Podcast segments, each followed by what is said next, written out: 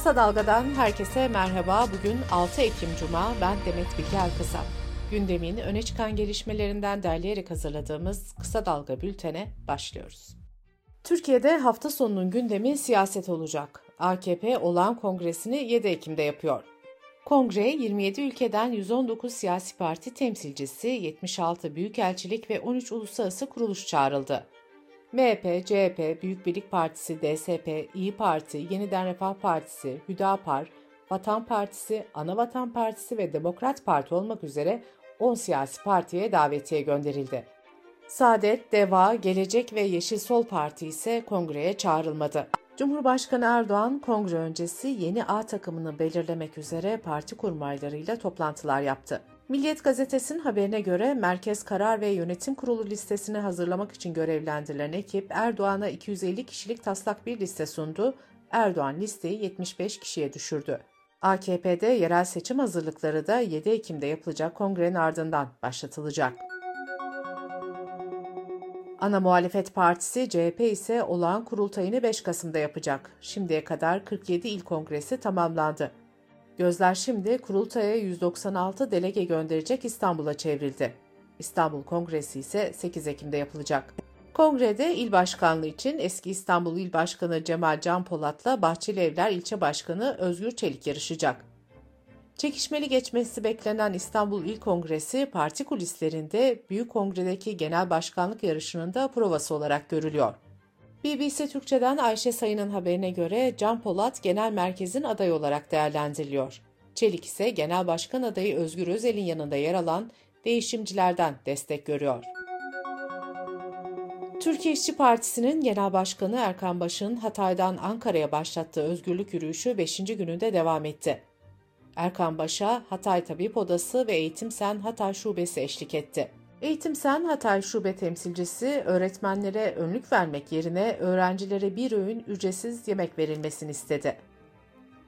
Erkan Baş, Hatay Milletvekili Can Atalay'ın tahliye edilmemesi ve Yargıtay'ın Gezi davası cezalarını onamasının ardından özgürlük yürüyüşü başlatmıştı.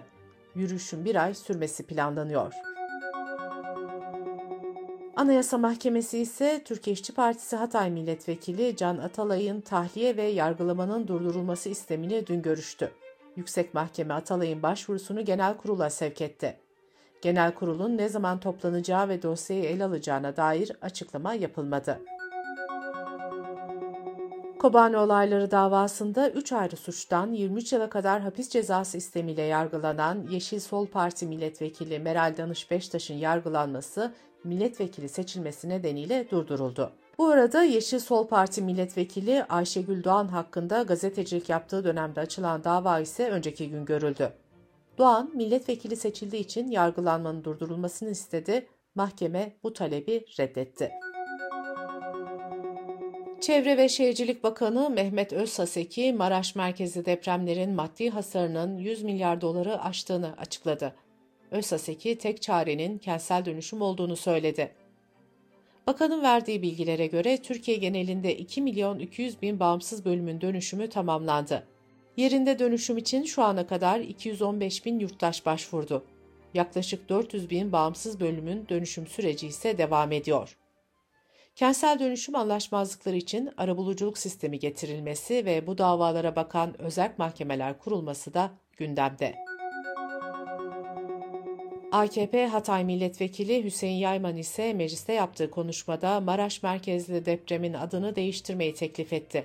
Yayman depremde en büyük kayıp ve hasarın Hatay'da meydana geldiğini belirterek depremin adının Hatay depremi olmasını istedi. Milli Eğitim Bakanlığı ruhsatsız faaliyet gösterdiği ihbar edilen 2000'e yakın merdiven altı kursun kapatılması için işlem başlattı. Kaçak kurslar arasında eğitim danışmanlığı, kariyer rehberliği, eğitim koçluğu, koçluk merkezi, ödev merkezi ve matematik kulübü gibi yerlerde bulunuyor.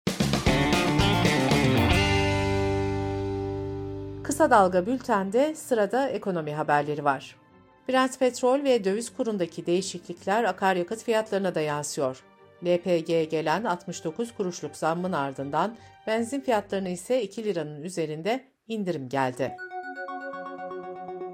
Sermaye Piyasası Kurulu Başkanı İbrahim Ömer Gönül, sosyal medyada alım tavsiyesi veren ya da eğitim adı altında hisse öneren hesaplara kapatma tedbiri uygulanacağını belirtti. Dünya Bankası ve IMF yıllık toplantıları 11-13 Ekim'de Fas'ın Marrakeş kentinde yapılacak. Toplantıya Hazine ve Maliye Bakanı Mehmet Şimşek ve Merkez Bankası Başkanı Hafize Gaye Erkan'ın da katılacağı belirtiliyor. Merkez Bankası Başkanı Erkan, yatırım bankaları, uluslararası yatırım fonları ve Merkez Bankası başkanları ile görüşmeler yapacağını söyledi. Dış politika ve dünyadan gelişmelerle bültenimize devam ediyoruz. Avrupa'da göç ve sığınmacı sorunu gündemin ilk sıralarında yer alıyor.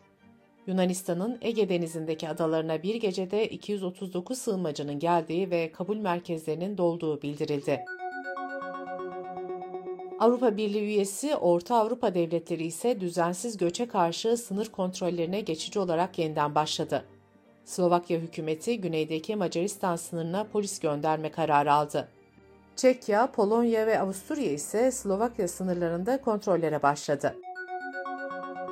Öte yandan Avrupa Birliği'ne üye ülkelerin diplomatları göç krizi durumunda görevlerin paylaşılması konusunda anlaştı.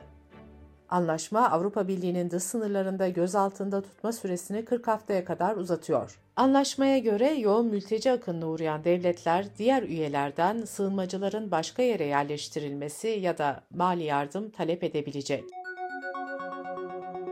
İspanya'nın Granada kentinde düzenlenen Avrupa Siyasi Topluluğu toplantısına katılan Ukrayna Devlet Başkanı Zelenski hava savunma sistemi talebini yineledi. Zelenski şunları söyledi.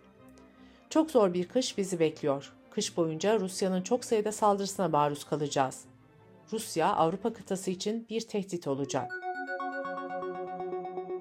Avrupa Parlamentosu resmi sosyal medya hesabı X'te paylaştığı mesajında Ukrayna'daki savaş ve enflasyonun Avrupa Birliği'nin uzun vadeli bütçesini tükettiğini duyurdu. Mesaja göre Avrupa Parlamentosu milletvekilleri AB'nin krizlere tepki verebilmesi için daha fazla fona ihtiyacı olduğunu söyledi. Almanya'nın Baviera eyaletinde pazar günü seçim yapılacak. Son anketlerde sağcı Almanya için Alternatif Partisi'nin oylarını arttırdığı görüldü. Bunun üzerine Münih'te aşırı sağa karşı gösteri düzenlendi. Polisin verdiği bilgiye göre gösteriye yaklaşık 35 bin kişi katıldı. Yapılan konuşmalarda bugün yapılabilecek bir hatanın yarın demokrasiyi yok edebileceği vurgusu yapıldı. Pakistan'da 328 böbreği yasa dışı bir şekilde zengin hastalara satan organ kaçakçısı bir çete çökertildi. 8 kişilik çetenin içinde bir doktor ve bir de motosiklet tamircisi vardı.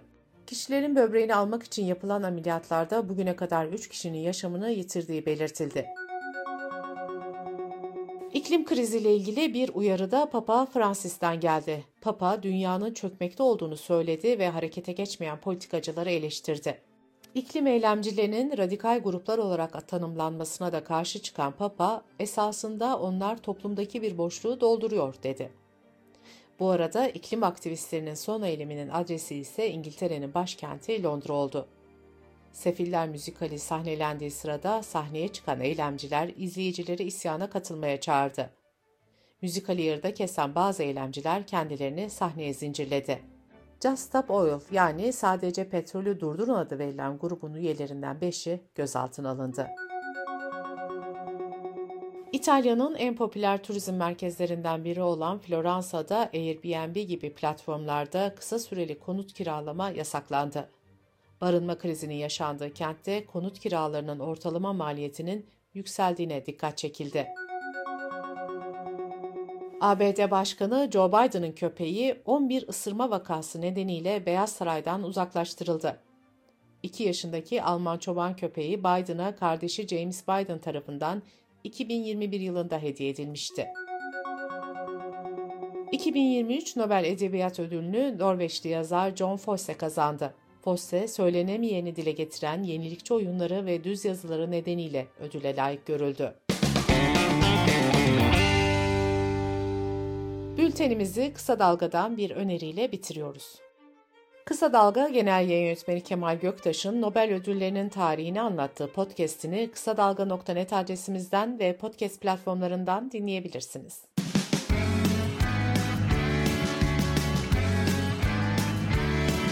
Kulağınız bizde olsun. Kısa Dalga Podcast.